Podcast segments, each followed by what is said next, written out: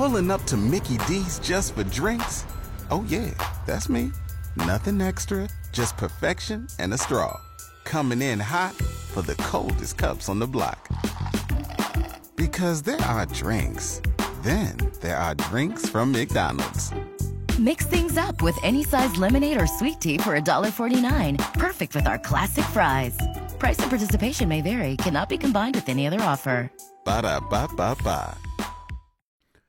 And a good afternoon. Welcome to Saskatchewan Agriculture Today. Coming up, a look at consumer trends and the beef market.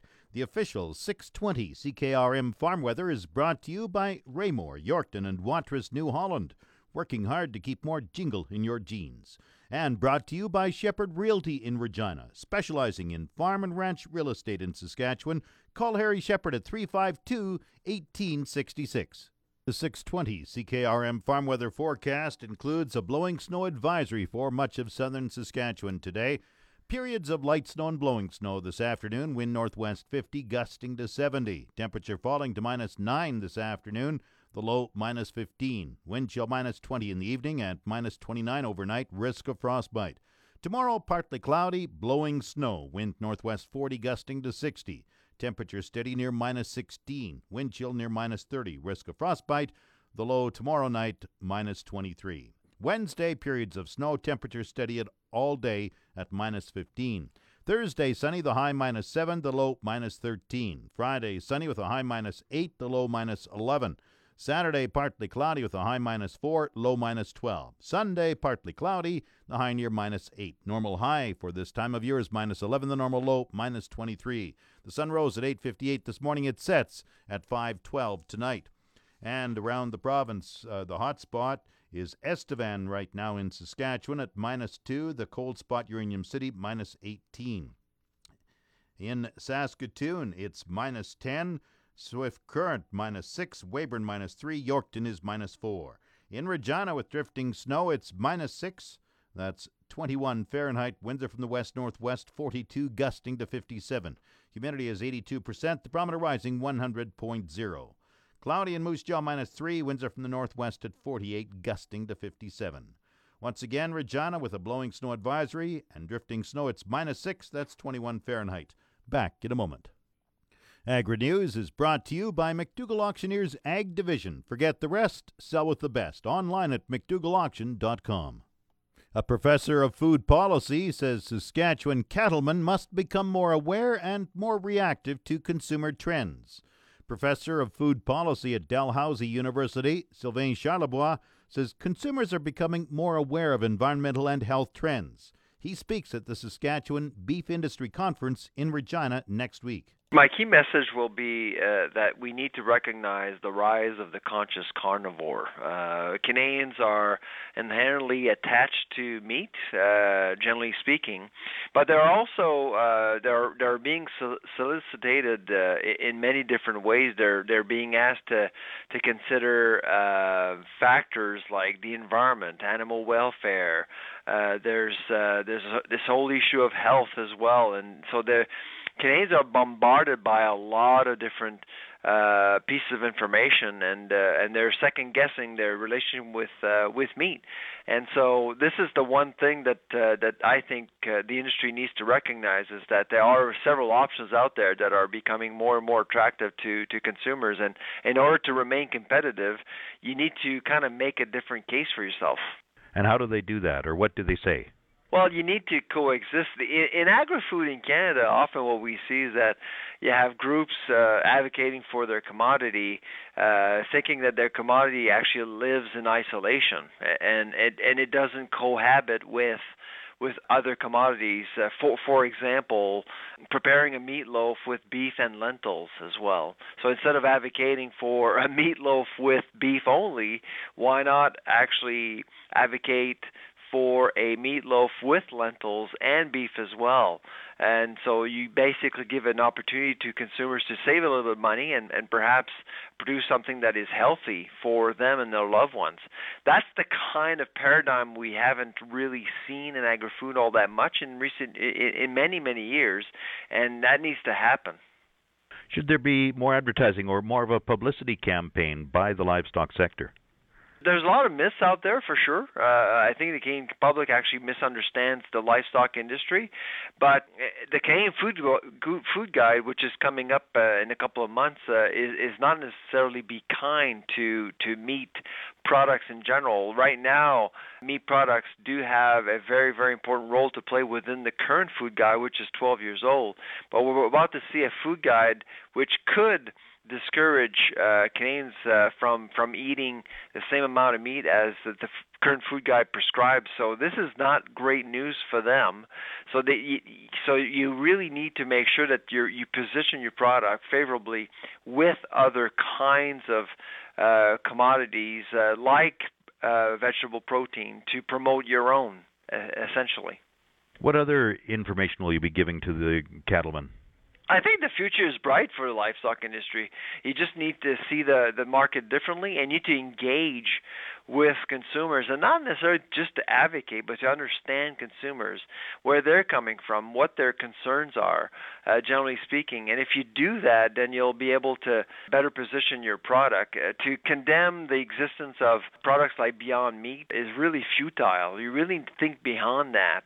You can condemn whoever you want, uh, however you want, but at the end of the day, the consumer really is the CEO of the entire food supply chain. So then, a good publicity campaign would be something you'd advocate. It, it's part of the solution, but most importantly, I think you need to to connect with consumers, survey, understand where the needle is, uh, understanding public sentiment overall regarding the environment, for example, because the the plant-based narrative is really overpowering everything else right now and uh, and I'm, I'm not sure the livestock industry is in control of that narrative. Uh, so, in, and in order to do that, you really need to connect with the public and establish a real relationship with consumers overall. How do they do that? Well, it's it's by exchanging data, uh, essentially. Uh, it's by understanding the survey instead of just disputing whatever may not be favorable to your cause, but to try to understand why are people looking at vegetable proteins? Why are people looking at uh, different types of products uh, that they weren't before? Demographics, people are getting older. The younger generations, they're buying online. Why are they buying online? People will buy food differently now today than than yesterday, and they will actually buy food products differently tomorrow as well. Understanding what lies ahead is very important to the livestock industry. And and furthermore, I would say listen, people are walking around eating, they're eating in different places, they're curious, they want to experience something different, and you want to make sure that your product is part of that new experience they're seeking. Professor of Food Policy at Dalhousie University, Sylvain Charlebois speaks at the Saskatchewan Beef Industry Conference in Regina, which runs Wednesday through Friday of next week. This portion of Saskatchewan Agriculture Today is brought to you by Degelman Industries. Look to Degelman for the most reliable, dependable, engineered tough equipment on the market. And the Remax Blue Chip Realty Ag Team of Marcel DeCorby and Graham Toth. Online at landforsalesask.ca. Grain market analyst Neil Townsend has a mixed outlook for barley. Townsend with FarmLink Marketing Solutions says there's been limited interest in malt barley nothing that's kind of gained traction where we see, you know, like the, the prices kind of incrementing up. And I think the industry sort of has a sense that there's enough quality barley out there. On the feed barley side, I mean, it's kind of waned and waxed a bit. Uh, you know, I think like it's, you know, there's still some solid demand for feed barley. And I mean, I think the overall, because of the export pull, and, and barley's had some very, you know, good export numbers uh, throughout the marketing year, and China continues to be like a source of, uh, you know, buying. Now, again, it's debatable whether they're buying, you know, strictly malting barley or some feed barley or whatever. I mean, I, I tend to think it's a bit of both, but I think barley's got some strong fundamentals behind it. Again, I think that the prices today, you know, we're looking at probably like upside of a quarter. Uh, and then feed wheat is very robust as well, and we're looking at some upside for that. I mean, it's a strong price right now, even without probably you know gaining a quarter. I think feed wheat's going to be like a you know if you do have feed wheat, it's a, it's going to be a, a solid marketing experience in 2018-19. For canola, I mean, canola is maybe a little bit the jury's out on canola and i think like uh, canola first of all the fundamentals in canada are a little weaker than they have been i mean we're projecting to have you know close to a 2 million ton carryout that's a bit of a drag on prices the second concern would be china is China, and and again, we're awaiting you know more data and to see the catch up from what happened in Christmas time and that kind of thing. So we're looking at the CGC data, looking for Statistics Canada data to just see like where are we on the export. Uh, uh, thing. And I mean, where we have been up until today is basically like you know we're we're sort of on par with last year, but not ahead enough to kind of project to the kind of export target that we maybe had when we came into this marketing year, where we thought it would set a record by you know six or seven hundred thousand tons. It may set a record, but it's going to be a more modest record of a hundred or two hundred thousand tons above where we were otherwise. And even to get to there, we still need a little bit of help. A uh, couple benchmarks that I watch for are, say, the Chinese New Year is happening in uh, early February this year. Sometimes they go on a bit of a buying spree before the Chinese New Year, and sometimes when they come back after their couple weeks off, they do a bit more buying there. I would think that in this marketing year, to see some buying interest, to see some more activity around that time, would really have some uh, stronger support for canola. The other thing I note for canola is that we are selling at a discount to the other markets that are marketing canola, so the European Union uh, Australia, Ukraine. We're the cheapest canola in the world. So people who want canola are probably going to be coming for canola.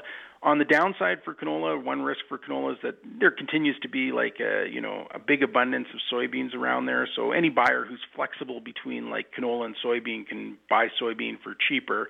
On the positive side is the South American weather has started to show some signs of cracking, and they're no longer talking about a record crop in Brazil. They're downgrading the uh, soybean crop in Brazil, so that that potentially has uh, has canola you know, maybe going to show some signs of life there. So our price projection on canola is pretty modest. I mean, you could probably get some $11 out there across the prairies today, but we're looking for marketing uh, opportunities between $11 and and at a at a high side with good opportunity 11.50. And finally, the pulses. Uh, is there any positive signs there? Well, the pulses continue to see like strong export demand and strong even buying interest. I mean, it kind of you know it it comes and it goes, but better than maybe expected. Uh, the supply and demand balances across the whole spectrum in Canada are a little bit better than we maybe thought, and part of that reason is because the export projections on all of them are kind of going up. Uh, the prices are kind of, you know, they're tracking a little bit higher than we maybe would have expected earlier in the marketing year. But to get to that next leg up, to go from, you know, I think, you know, it's possible now to maybe sell a 19 cent lentil in some circumstances, but to get to a number that starts with a two, like a 20 or a 21 or something like that that's going to take some sign that the, the Indian policy is is changing, and the Indians don't show, at least transparently right now, from all their proclamations that they're going to change the policy. They keep reaffirming the tariff structure and the limits on uh, on imports and all of those kinds of things. I will note that India is coming up to an election. Uh, the election happens, I think, in May, and I mean some of what their activity on the surface level politically might be, or you know, might be sort of like showing uh, tough signs to the farmers that they're going to support the higher price structure. But from what we know about their cropping conditions right now, where it is dry and that they planted 1 million hectares less than they planted last year for the rabi crop of pulses, we would say that you know there's potential uh, a need in, in India to start to uh, import some pulses and, and perhaps put the market there. But our outlook there is, uh, you know, if you see a 19 cent red lentil or a 750 yellow pea, those are those are kind of that's in the realm of the the top prices that we might see this year without some change in circumstance in terms of Indian policy. Neil Townsend is a senior market analyst with FarmLink Marketing Solutions. Market Update is brought to you by Scott Bjornson of Hollis Wealth. For more information or to book a free consultation, call 1 800 284 9999 and by Flaman Sales in Saskatoon, Southey, Prince Albert, Yorkton, and Swan River. Visit flaman.com. Grain prices at Viterra were showing downward movement in early trading. Today, canola fell $2.40 at 444.12. That's $444.12. Oats dropped $1.61 at 197.85. Number 1 red spring wheat decreased 50 cents at 251.30. The rest were unchanged. Durum 221.81. Feed barley 192.63. Flax 478.29. Yellow peas 253.54. Feed wheat 193.31. On the Minneapolis Grain Exchange this morning, March wheat is down a quarter cent at 570 a bushel. The livestock quotes are brought to you by the Assiniboia and Weyburn Livestock Auctions. Call Assiniboia 642 4180 or Weyburn 842 4574. Heartland Livestock Market Report. Donnie Peacock reporting from the Swift Current Yards. We're back. It is the new year. Our first regular sale will be here tomorrow as the action kicks in to the gear for the new year. It does look like the feeder cattle are going to be steady. Uh, some of the uh, pre-sold cattle coming direct off the farms. It is steady as she goes, and that is good news. Back with the dollar the way it is and everything, I'm quite optimistic we're headed into a very, very nice market season. That's the way it is in cattle country.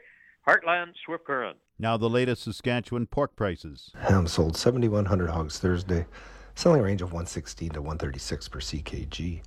Today's sales are expected to be around 5,900 head, selling a range of 119 to 136 per CKG. 100 index hog prices for the week ending Friday, January 4th are Maple Leaf Sig 5 126.38, Hams Cash 134.88, Thunder Creek Brickco 123.30, and HyLife $135.89 per CKG. Ham's cash hog price today is up and forward contract prices open mixed this morning. On Thursday, the Canadian dollar was up 54 basis points with the daily exchange rate at 1.3501. The Canadian dollar is currently trading at 74.62 cents US. U.S. cash markets are closing the first week in the calendar year of 2019 with strength, and all reporting regions are finishing higher. Large daily slaughter levels suggest packers are not backing off anytime soon, even though a lowering cutout value trend seen as of late eats into packer profitability. The U.S. government shutdown is preventing the reporting of export sales, and while the weekly report can be criticized, it did provide a glimpse into trends in a timelier fashion than the monthly reports. Lean hog futures are trading in a choppy pattern as the market attempts to reconcile the lack of official data to developments elsewhere. Have weather outlook for today. Periods of light snow and blowing snow this afternoon. Wind northwest 50 gusting to 70. Temperature falling to minus 9 this afternoon. The low minus 15. Tomorrow, snow.